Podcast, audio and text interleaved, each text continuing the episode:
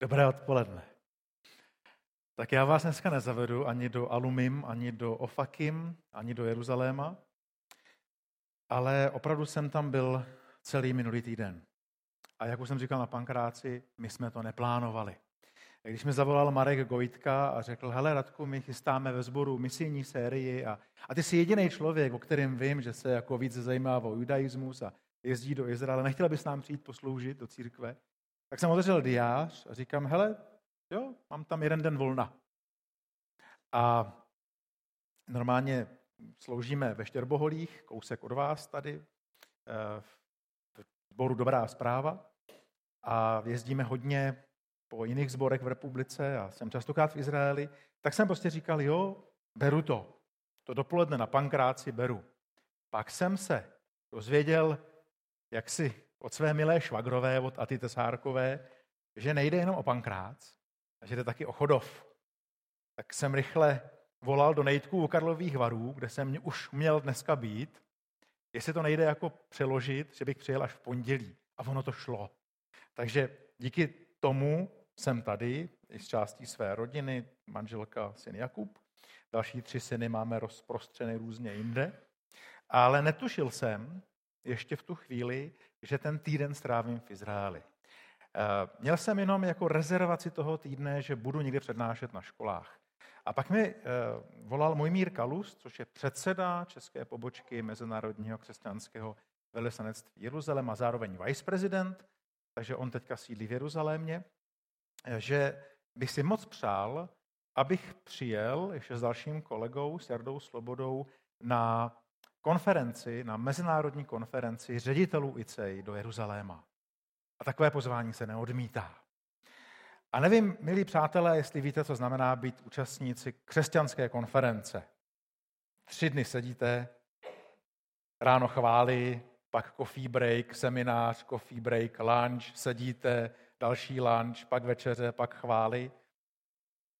A říkal jsem si, bude to v Jeruzalémě, bude to fajn, ale takováhle konference, mě to moc nebere, já jsem akční člověk. Tak jsem si začal dělat záložní plán, co jako vyvedu, že zmizím z té konference a co v Izraeli ještě obědu. A musím vám říct, já jsem nemusel z té konference mizet. Protože součástí té konference ad hoc bylo to, co jste viděli. My jsme se jeden den dozvěděli, že na území Izraele a to jsem věděl, že před týdnem tam dopadlo 900 raket z pás Magazy. Ale my jsme se jeden večer dozvěděli, že tam začaly létat zápalné balony. Znovu. To je taková osvědčená technika, jestli byste jako nechápali reálie. Pásmo Gazy je takový úzký proužek mezi Egyptem a Izraelem na břehu středozemního moře a od moře to fouká. Pořád to fouká. A fouká to kam? No na Izrael, že? Takže vám stačí, pokud chcete škodit Izraeli, vzít balónek, Takový ten, co máte, no tady zrovna nejsou, ale máte tady všichni děti, tak slavíte narozeniny, párty, že? Tak si balónky si necháte nafouknout někde, dáte si to, děti jásají, že jo, hele, jednorožec, hele, balónek Mickey Mouse, jo, je to hezký. Tak takový balónek nafouknete, třeba heliem, a k tomu připevníte rozbušku. To je takové zařízení za dva dolary. A pustíte to po větru. A ono to letí kilometr, dva, tři a pak to spadne na zem. Většinou se to samozřejmě o něco zastaví. Buď je to strom, přírodní rezervaci, anebo je to obilí. A to, co Izraelci pěstovali pět měsíců, tak schoří za pět minut. A takhle se dá škodit za dva dolary. A my jsme se dozvěděli, že ve středu večer začalo hodně hořet v té oblasti, kde ICEJ instalovali protiraketové kryty v březnu a kde ICEJ, kde křesťané z celého světa se složili na sbírku a my jsme jim koupili mobilní hasičskou jednotku. A oni z velké vděčnosti nám hned poustovali video, kde ten židovský dobrovolník z toho kibucu vlastně natočil, jak zasahovali proti tomuto požáru. A díky tomu hasičskému džípu se ten požár nerozšířil na další pole, na další lesy. Prostě to uhasili kolem dokola, ale to pole schořelo jinak celé. To, co mám tady v pytlíčku, je takový hmatatelný důkaz. Takhle vypadá klas, respektive to, co z něj zbyde, když hoří. Pane, si to puste. Můžete, ne, radím vám to, neotvírejte, budete strašně špinaví. Je to popel. A takhle myslím, že vám to stačí. A my jsme celý den strávili na jihu Izraele. Na prosté, těsné blízkosti s pásmem Gazy. A měli jsme možnost hovořit s lidmi, kteří tam žijí desítky let. To jsou židé, kteří přišli ze všech možných tady těch států světa do své země zpátky. Udělali takzvanou aliu. Šli zpátky do země svých otců, aby tu zemi zvelebili. Tam před 50 lety byla poušť a pustina. Tam nebylo jediné stéblo, trávy, obilí, strom. A židé začali budovat svoji zemi. A až do roku 2005 tam vedle sebe žili židé, arabové, arabští beduíni. Židé procházeli na pláž v městě Gaza, kde se koupali ve středozemním moři. V pásmu Gaza byly židovské osady, pravda, museli být chráněny armádou izraelskou, ale nějak to fungovalo. V roce 2005 v srpnu Ariel Sharon, tehdejší ministerský předseda, uvěřil, že lze vyměnit území za mír. A tak přistoupil na dohodu, ke kterého tlačila Evropská unie a Spojené státy americké a arabské státy. A ta dohada zněla, vy, židé, odejdete z pásma Gazy a bude mír. A tak v srpnu roku 2005 těch několik tisícovek židovských osadníků bylo násilím vyhnáno z Gazy. Tedy násilí bylo z izraelské strany. Přijela izraelská armáda a všechny ty židy přenesli do provizorních táborů. Dodnes někteří žijí v maringotkách vážení.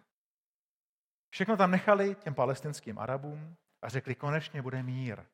Po těch letech intifát bude mír. A to se stalo. Do roka byly v pásmu Gaza volby. Demokratické volby. A v těch demokratických volbách vyhrálo hnutí Hamás. Šli na to chytře. To je islamistická teroristická organizace. Ale začali pomlouvat politické nepřátelé a říkali, no, jsou skorumpovaní.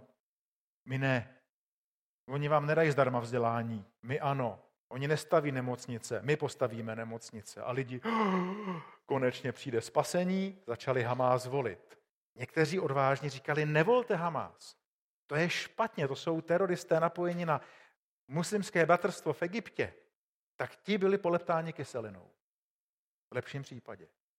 V horším případě byli nalezeni rozčtvrceni. Teror. Ale ve volbách vyhrál Hamás. Izrael musel reagovat na to, co se začalo dít. Z pásma Gaza začali infiltrovat terorističtí útočníci židovské osady a začali vraždit obyvatele, podřezávat miminka, podřezávat starce. A tak museli postavit zeď, ochranou zeď, kterou velmi silně opevnili. Jenomže palestinský Hamás našel způsob, jak škodit dál. Letos byl největší útok. 5., 6., 7. května. Naše média o tom mlčela vážení. Pak jsem se dozvěděl někde na novinkách a na seznamu a na iDnes, že vyletělo z pásma Gazy 600 raket. Bylo jich víc než 900. Skoro vůbec se tomu nevěnovala pozornost. A pak začaly letat balóny. Nikdo o tom nepíše. Nikde se o tom nedozvíte. Já vám to říkám. Říkám vám to, protože jsem tam minulý týden byl, že jsem to viděl, že jsem se s těmi lidmi bavil. Bavil jsem se s Židy, kteří celý svůj život věnovali té zemi, protože ji milují, protože věří téhle knize. Já ji věřím taky. A věřím, že to, co je tady napsáno, tak je pravda. Pojďme se podívat na to, co Bible říká o Izraeli a co z toho vyplývá pro nás. Mám jenom půl hodiny. Je to těžké. Ale vzal jsem si tady nápovědu, tak se o to pokusím. Eh, začneme u člověka, který nám bude velmi sympatický. Eh, vrátí nás totiž do doby Vánoc. Máte rádi Vánoce? No jasně, že jo. No, někdo ne. My rodiče víme své, že? A myslím, že nejvíc trpí manželky a maminky, cukroví a všechen ten schon před Vánoci, je to drsné. Ale jde to i jinak. Já miluji na Vánocích to, že si můžeme připomínat narození Ježíše. Že můžeme jít víc do Bible i s nevěřícími. A jeden takový, jeden takový úsek vánoční je eh, zapsán v Lukášově evangeliu a já vám přečtu jeho kousek. Tak. Jenom co mi naskočí ten správný odkaz. Ve druhé kapitole Lukášova evangelia od 24. verše se popisuje, že byl v Jeruzalémě člověk zbožný, spravedlivý, očekávající potěšení Izraele. Duch svatý byl na něm, jmenoval se Simeon. A jemu bylo duchem svatým zjeveno, že nespatří smrt, dokud neuvidí pánova Mesiáše. A žení, to je něco. To rovnou říkám, to, to je něco naprosto výjimečného. On přišel do chrámu. Duch svatý ho tam vedl. A přišel tam kdy? Ve chvíli, kdy do tohoto chrámu přináší rodiče malého chlapce Ježíše, aby s ním učinili podle obyčeje zákona. Ježíš byl prvorozený a podle židovského obyčeje muselo být obětováno obětní zvíře. My víme, že to byly dva, dvě, dvě hrdličky. On si ho vzal do náručí, vzdal chválu, dobrořečil Bohu a řekl, nyní, panovníku hospodine, podle svého výroku, propouštíš svého otroka v pokoji, neboť mé oči spatřili tvoji záchranu. Záchranu, kterou si připravil před tváří všech lidí. Světlo ke zjevení pohanům a slávu tvého lidu Izraele. Říká o Ježíši. To je něco fantastického. Nový zákon prozrazuje, že Ježíš je sláva Izraele a zjevení pro pohany. Záchrana pro všechny lidi. Tak necháme Simona odpočinout. A podíváme se na dalšího významného novozákonního člověka, kterého určitě známe, protože to je psavec. Napsal toho nejvíc v Novém zákoně. Jmenuje se Šavel. No my mu říkáme Pavel. A pohanům v Římě Pavel píše velmi zajímavou pasáž. Já vám ji přečtu celou, pak se k ní vyjádřím. Mluvím pravdu v Kristu, nelžu. A dosvědčuje mi to mé svědomí v duchu svatém, že mám velký zármutek a neustálou bolest ve svém srdci. Přál bych si, abych já sám byl zavržen od Krista místo svých bratří, místo svých příbuzných podle těla. Jsou to Izraelci. Jím patří synovství, sláva i smlouvy. Jim byl dán zákon, služba i zaslíbení. Jejich jsou praotcové a z nich podle těla pochází Mesiáš, který je nadevším. Bůh požehnaný na věky. Amen. Říká Pavel. Vážení, Pavel je nejvíc diskutovaná osoba v židovsko-křesťanském dialogu. Je to apoštol pohanů a my si připomínáme ten zázrak, tuším, skutky 8. kapitola, 9. a 10. a nevím to z paměti. Ono je to dlouhý příběh, že jo? To byl horlivý zastánce Mojžíšova zákona. To byl farizeus, studovaný žid, písmák. A on nemohl unést to, že je tam nějaká sekta. Máte rádi jeho visty? Víte, že já už jo? Ale trvalo mi to deset let než jsem začal mít rád jeho visty. Já byl vždycky úplně...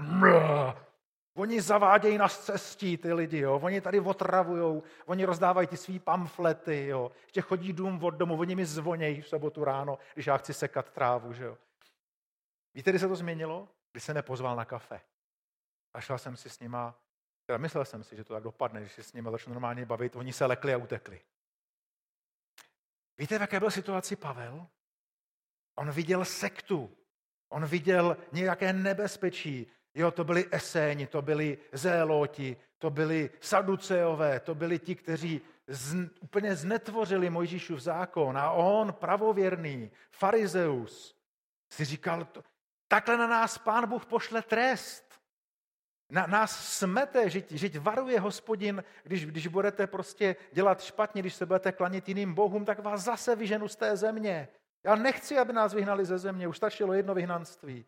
A tak tvrdě pronásledoval nazorecké, protože oni následovali Ježíše jako mesiáše. A Pavel, tedy Šavel, říkal, žádný mesiáš ještě nepřišel, co blbnete? A v té své horlivosti dělal co?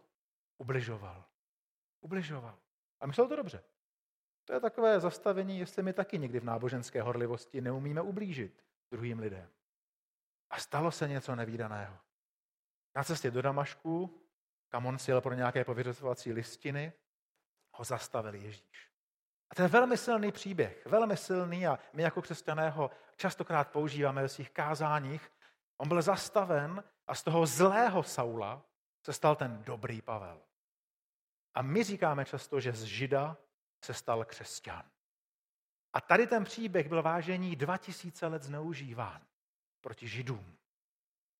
Už si uvěřil v Ježíše, Kone, Roubíčku, Goldbergu, Nein? A, tak do pekla s tebou. A jak to dopadlo? Už je od Jana Zlatoústého. Místo Izraele všechna požehnání bere církev. Teologie náhrady. Starověk, Francie, zákazy sňatků mezi Židy a křesťany. Pak přišel středověk. Mnohá nařízení. Lateránský koncil v pořadí čtvrtí 1215. Co bylo předtím? Křížové výpravy. Křižáci ve jménu Krista s křížem na hrudi, štíty, kříže, šli po celé Evropě. A nějaký fanatický mnich, možná si taky přečet kousek Bible, jo, třeba zjevení, já nevím. Fanatický mnich začal kázat proti židům. To jsou vrazy Krista. To jsou ti, které pán Bůh trestá. A jestliže my máme být požehnáni v boji proti neznabohům, proti Mohamedánům, prvně nechtě čepel meče našeho smočena v krvi židovské. Vážení 300 tisíc židů v Evropě bylo zavražděno ve jménu Ježíše Krista. V 11. ve 12. století. Židé byli upalováni na hranicích. Prvně jejich Talmud, svitky Tóry byly tahány ze synagog. Pražská židovská obec na Vyšehradě byla vyvražděna. Židovská obec v Kolíně byla vyvražděna. Židovská obec v Třebíči byla skoro vyvražděna. V Hamburku plály hranice, v Drážďanech plály hranice. A když přišli křižáci do Jeruzaléma, povraždili všechny. Židy, muslimy. To bylo křesťanství. To byl obraz Ježíše. 2000 let. A teď se přesuneme do roku 1899. Je to středověk? Já jsem historik, já vás nechci trápit tady historickou přednáškou, ale asi víme všichni, že rok 1899 není středověk. A abychom nechodili daleko, tak se přesuneme k hlavě. Všichni víme, kde je hlava. Někdo tam zná velmi dobře. Polná, víš, kde je Polná? To je kousíček, že, od hlavy. Byla jsi tam někdy se podívat? No dokonce, no vidíte, taky máme tady oslí můstečky, jo. To je krásná vesnička. Co se stalo na Velikonoce roku 1899 v Polné? Ví to někdo? Tuší? Tam je ruka. Prosím. Ano, ano. Přesně tak. Byla zavražděná nějaká mladá křesťanská dívka. A byl obviněn z té vraždy bez důkazů vážení. Hned. Leopold Hilsner. Potulný židovský mladík. On to neměl úplně jednoduché, protože to nebyl Einstein, já? On to byl prostě takový obyčejný chlapec z vesnice. Neuměl rétoriku. Takže on se prostě bál. Dokonce se k tomu i přiznal, protože mu řekli, že když se přizná, tak nebude věšet. Nechtěl klepat nohama na šibenici. Tak se k tomu přiznal. Víte, co to způsobilo, ten proces? V roce 1899 v České kotlině nenávist proti Židům. Zavraždili několik Židů. V celé té oblasti Vysočiny byli vražděni Židé. Víte kým? Křesťany. Protože nám, křesťanům, zavraždili Židé Anešku Hrůzovou panu nevinou a tak je nutno je potrestat. A strašná věc se chystala. A někdo vstoupil do hry. A úředníček, jako obhájce, ten měl židovku za manželku. Tam se to dalo předpokládat. Ale ještě jeden velmi vlivný muž, tehdy profesor ve Vídni, Tomáš Garik Masaryk. Přesně tak.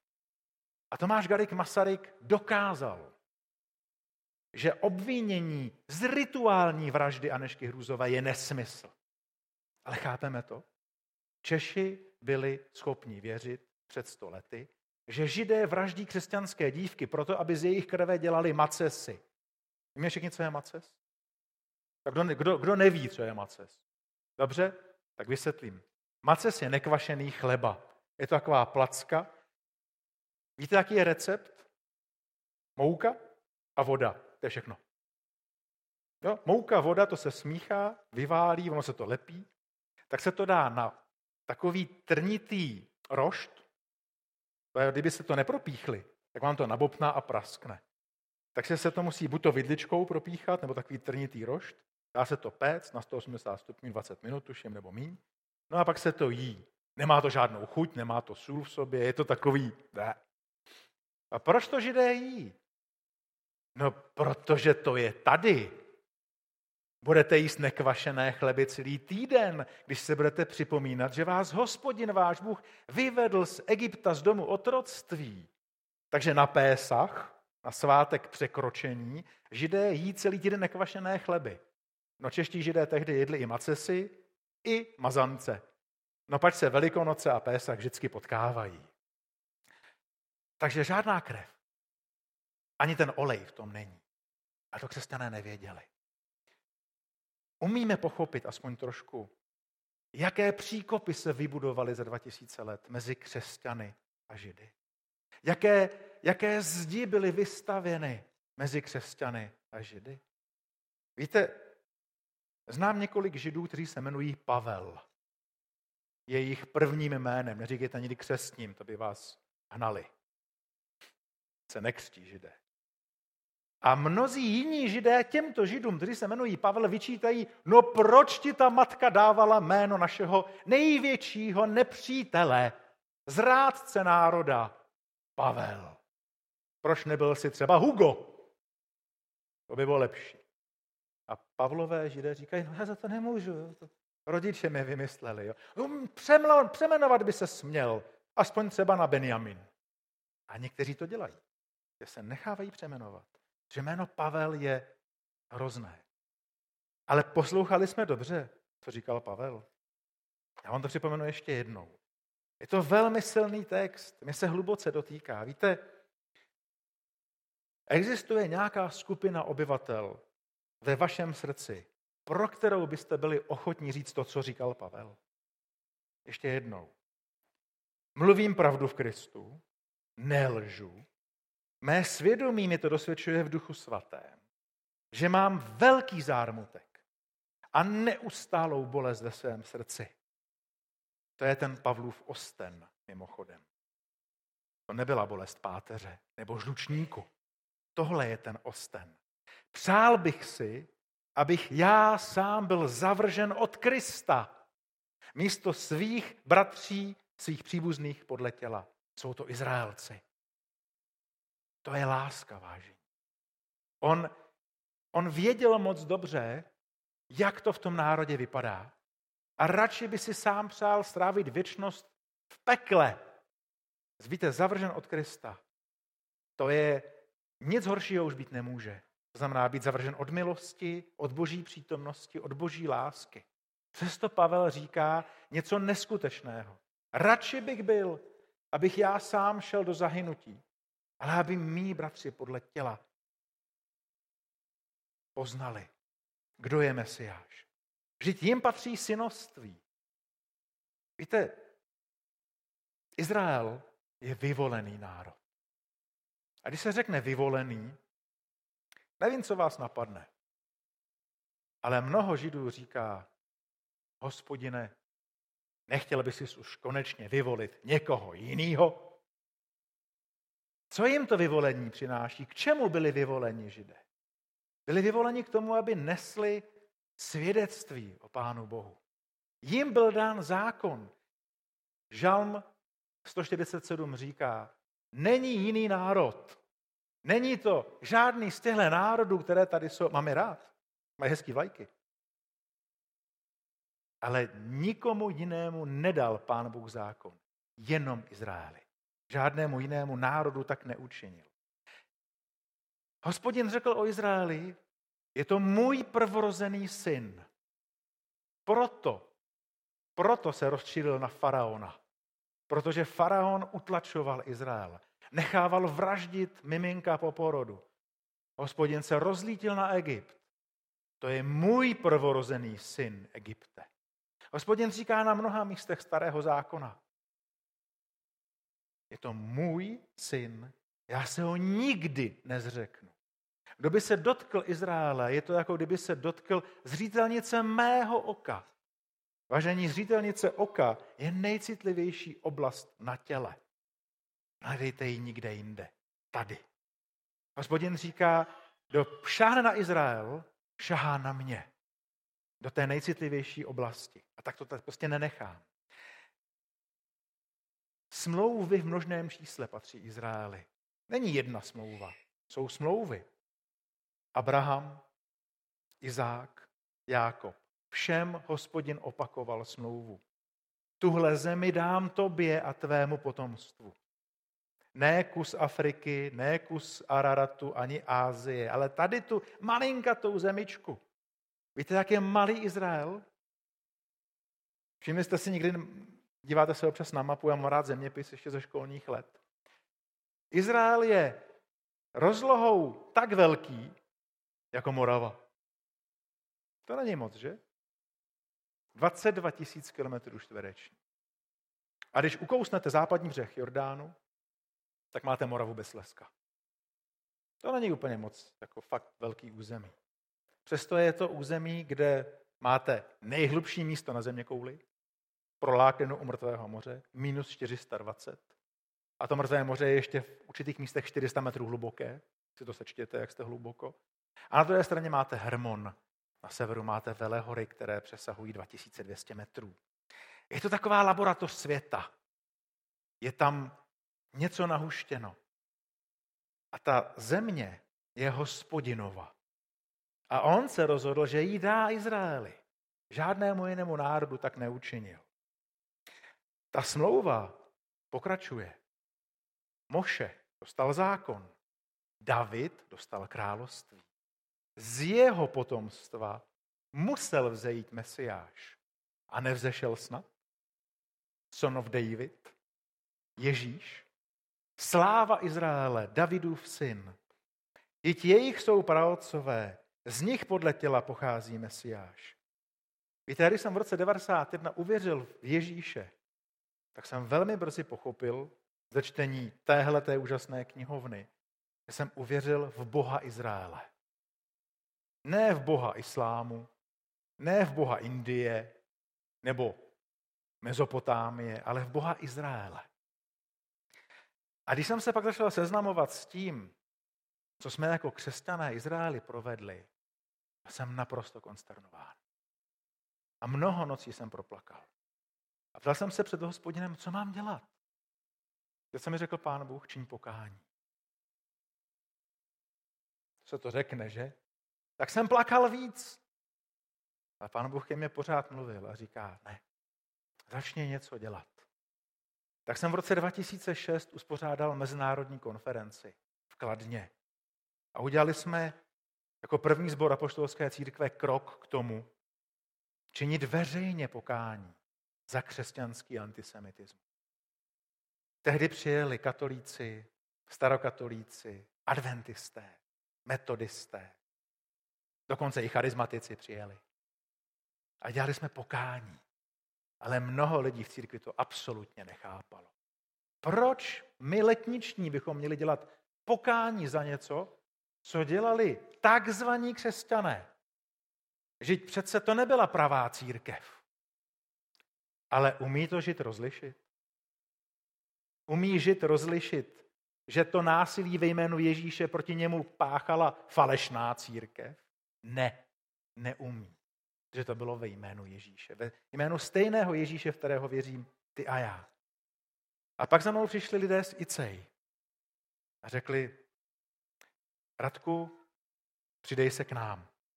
Já se přiznám, já jsem do té doby nevěděl, co to je mezinárodní křesťanské vlastenectví Jeruzalém. Čtyři slova, každé na přednášku.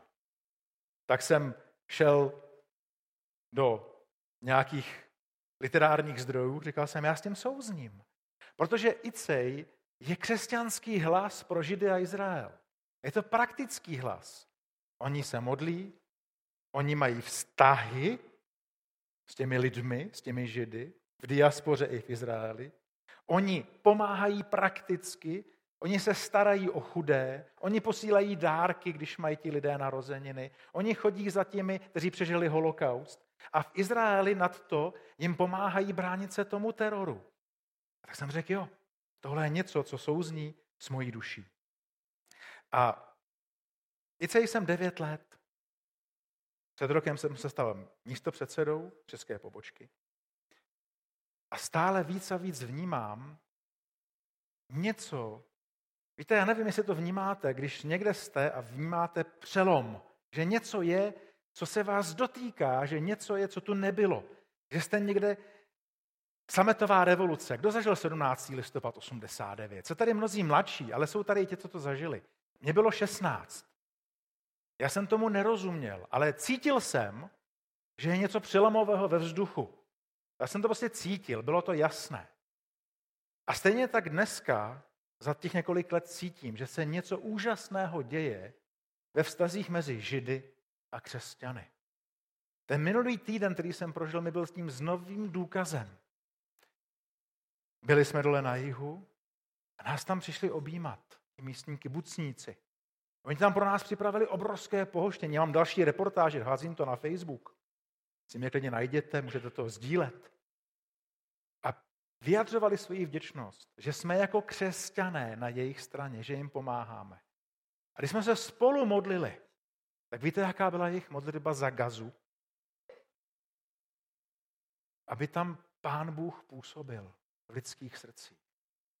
V srdcích těch Izraelců není msta. Oni mají smutek. Víte, spálené pole, to vyroste. To oni dokážou. Je to těžký, pět měsíců to budovali, oni to dokážou. Ale co zraněný lidský duše? Co duše dětí, který jdou na dětskou oslavu, jsou zvaný do jiných regionů rodiny. A v jiných regionech Izraele to nemají také napnuté. A tak jim připraví balónky. Děti křičí strachy. Protože vidí balón. Místo, aby se radovali, aby oslavili svoje narozeniny, tak, tak se schovávají za mámu, za tátu a ukazují na ty balónky a křičí strachy. To, že ten balónek jim přináší smrt. Mají 15 vteřin na to, aby se schovali do krytu, když zazní e, e, e, e, cevat Adom, cevat Adom. Já jsem tak rád, že my se modlíme jednou měsíčně za Izrael, tu první středu, protože to tady zní sirény. Všimli jste si toho? Přesně v poledne, cvičně.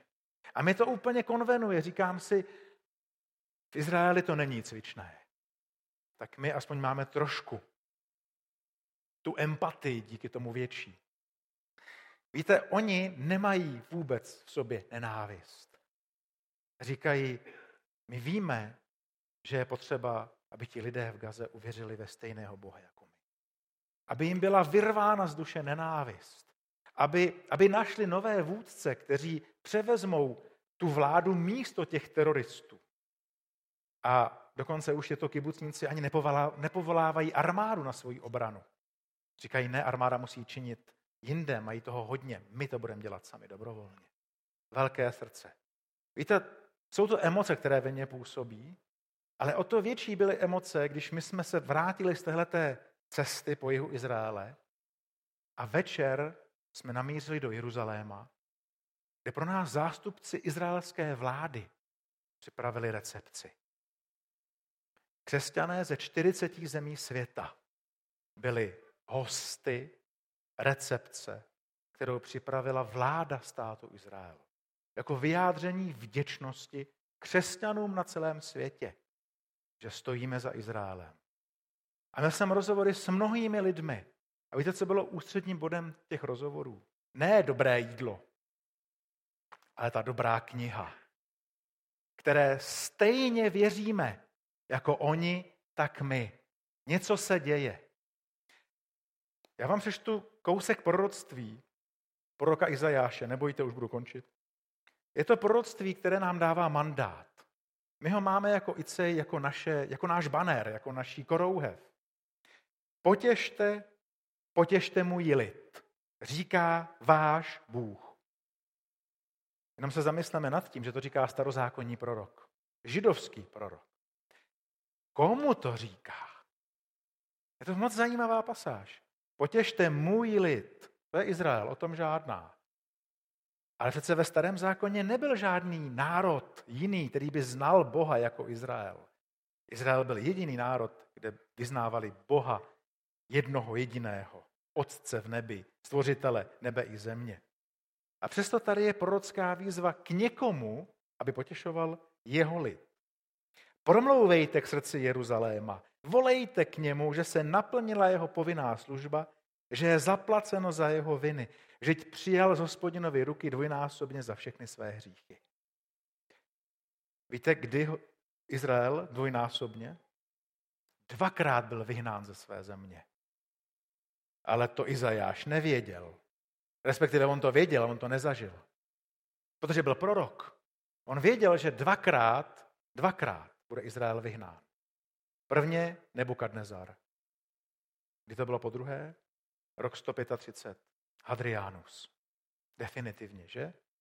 Už po té porážce v roce 70. Přijal z hospodinovy ruky.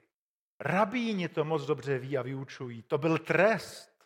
Židé to ví že byli vyhnáni ze své země za trest. Prvně pro modloslužbu za Nebukadnezara. A víte, proč byli vyhnáni ve druhém století našeho letopočtu? Ne proto, že zabili Krista, jak by nám chtěl jen za to ústý tvrdit, ale protože byli tvrdí ve svém srdci. Pro tvrdost srdce. Čtete si evangelia, co Ježíš říká židům. A dívejte se na to optikou, že to říká Ježíš židům, ne Mohamed, ale Ježíš, jako jejich bratr, jejich bratřím. A kárá je pro tvrdost srdce. To je ústřední motiv Ježíšova poselství vůči Židům. A protože je neposlechli, protože zavrhli slávu Izraele, tak byli vyhnáni. Dvojnásobně přijali odplatu z hospodinovy ruky. Ale najednou je tady proroctví, které říká, potěšte, potěšte můj lid a provolejte, že se naplnila už dost. Nebude třetí vyhnanství. Ne. Nebude třetí trest. Hospodin sám přísahal při sobě samém, že zaduje do čtyř stran a schromáždí rozptýlené z Izraele. A to se děje za našich dnů. Vážení, ve středu v noci jsem byl v Tel Avivu na letišti. Tři hodiny jsme čekali na nově příchozí navrátilce z Etiopie. 57 černochů a černošech, židů. Víte, jak jsou tam dlouho v té Etiopii? Tři tisíce let. Tři tisíce let. A po třech tisících letech před našima očima, teď a tady, se naplňují starozákonní proroctví jsou schromažďováni do své země. Vážení, žijeme v neskutečně úžasné době. Tam, kde byla poušť a pustina, kvete dneska zahrada. Víte proč? Byli tam osmani, byli tam mamluci, byli tam křižáci. Lopotili se a ta země nedala úrodu. 70 let jsou tam židé. Hmm, trošku se taky lopotí, pravda? Vymysleli kapenkovou závlahu, Vymysleli speciální bioprodukty. Bio vzniklo v Izraeli, v kibucu zde Eliahu na břehu Jordánu v roce 74.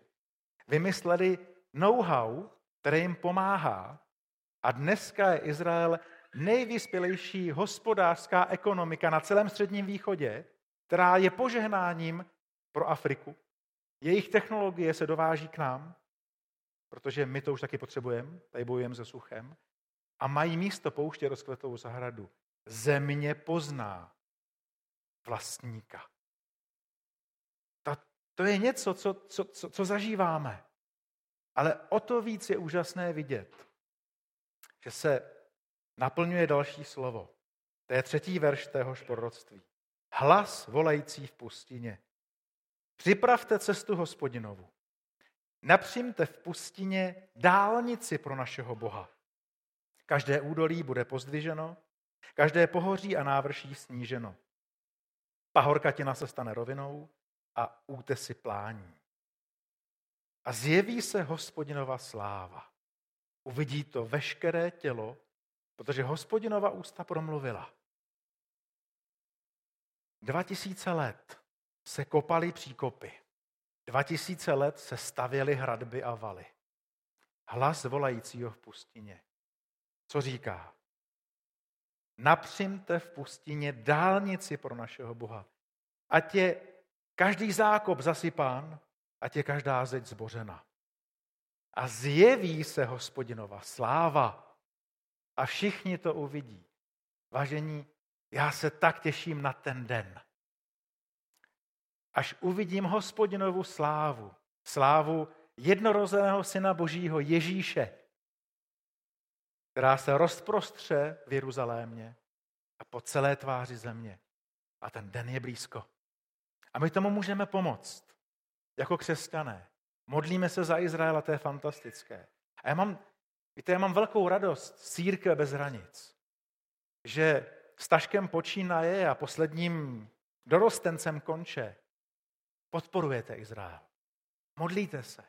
A jste ochotni vzít svoji peněženku a poslat. A to je něco, co otvírá cestu. Víte, proč je tady zmíněná dálnice? Já jsem si toho nikdy nevšiml. Protože v našich překladech tam máme silnici. Ale v originále je opravdu dálnice. V angličtině tam je to moc pěkné. Highway. Mně se to moc líbí, to vysvětlení, že to je vyvýšená cesta. Je viditelná ze všech stran. Vy prostě jdete pustinou a najednou vidíte, hele, tam, to mě dovede do cíle. Já už nebudu bloudit. Je to silnice s korouhví, je to silnice s velkým banerem. Tady je dálnice, na mě se napoj a nezabloudíš. Vážení, my v těchto dnech pomáháme stavět dálnici pro našeho Boha. A je to něco úžasného. A tak já si moc přeju, abyste ještě víc tohle mohli prožívat, když se modlíte za Izrael, abyste mohli třeba najít cestičku, jak ještě víc podpořit, třeba jenom tím, že tam pojedete. To nemá být reklama na cestovku, kde dělám průvodce, ale katalogy máte před sálí. Ale víte, z mé rodiny už tam byli všichni. Jakub, kolik je to let? Pět let zpátky, když byl první kemp pro mládež v roce 2014. On by mohl říct sám svědectví, a on to, by byl asi v rozpacích teďka. Prožil něco silného, to bylo tak silné, že se tam na konci toho týdne nechal pokřtít ve vodě. Já jsem minulý rok chtěl pět lidí, kteří byli dotčeni boží mocí v Izraeli. Takže z těch, kteří tam se mnou přijíždějí, a nejen se mnou, kteří jsou nevěřící, se stávají hledající. Z hledajících se stávají věřící. Z věřících se stávají pokřtění věřící. A nebo ještě víc pána milující věřící. Izrael je úžasná země. Je to země Bible. A to je jeden ze způsobů. Druhý ze způsobů je mluvit pravdu o Izraeli vašim přátelům. Víte, naše média o tom mlčí. Oni mlčí o více věcech. Mlčí o potratech, mlčí o šikaně křesťanů na celém světě, mlčí o, křesťansk- o, o genocidě, která se děje na křesťanech v islámských zemích. A stejně, stejnou měrou média mlčí o úspěších Izraele. Sláva byla Eurovize, že? Tak všichni ví, že je nějaký Tel Aviv a že tam trsala Madonna, jo, tak to tam pustíme, ale víc ne. A nikdo neřekne pravdu o tom, že to je teror, který tam znepříjemňuje jim život. Buďte velvyslanci Izraele. Buďte ti, kteří nesou pravdu Božího slova o Izraeli. A tím skončím. Asi jsem přetáhl, omlouvám se. Já normálně přednáším dvě a půl hodiny na školách, tak to je těžké se stvrknout. Ale jestli mi dovolíte, můžu se pomodlit s váma. Nechám vás tak, kdo chce sedět, seďte, kdo chce stát, stůjte, ale chci, aby, aby naše srdce vzal Duch Svatý a aby, aby jsme měli otevřené srdce pro, pro židovský národ. Hospodine Bože králi, pane, jsme tady na půdě církve. Pane, jenom díky tvé milosti jsme se mohli stát věřícími v tebe. To je dar od tebe, hospodine. Děkujeme. Děkujeme za to, že jsi poslal Ježíše. Pane, děkujeme za to, že jsi vykoupil z našich hříchů nás samé. Že nemusíme trpět. Že jsme svobodní v Ježíši. Pane, děkujeme za tvé slovo. Děkujeme za průvodce do našeho života. Děkujeme za Ducha Svatého, který byl vylit o letnicích na Šavuot v Izraeli. Děkujeme za to, že z Jeruzaléma se evangelium rozšířilo do končin světa. Děkujeme za dobu milosti. A pane, chceme ti být víc vděční za tvůj národ, za Izrael. Pane, otevři naše srdce a ukaž každému z nás, kde je naše místo v té podpoře tvého národa. Pane, dej, ať židé mohou být dotčeni naší láskou. Ať můžou společně s námi vyznat, že věříme v jednoho Boha. Pane, my se modlíme za jejich záchranu. My se modlíme za to, aby poznali tebe, Ježíši, jako slávu Izraele. Amen.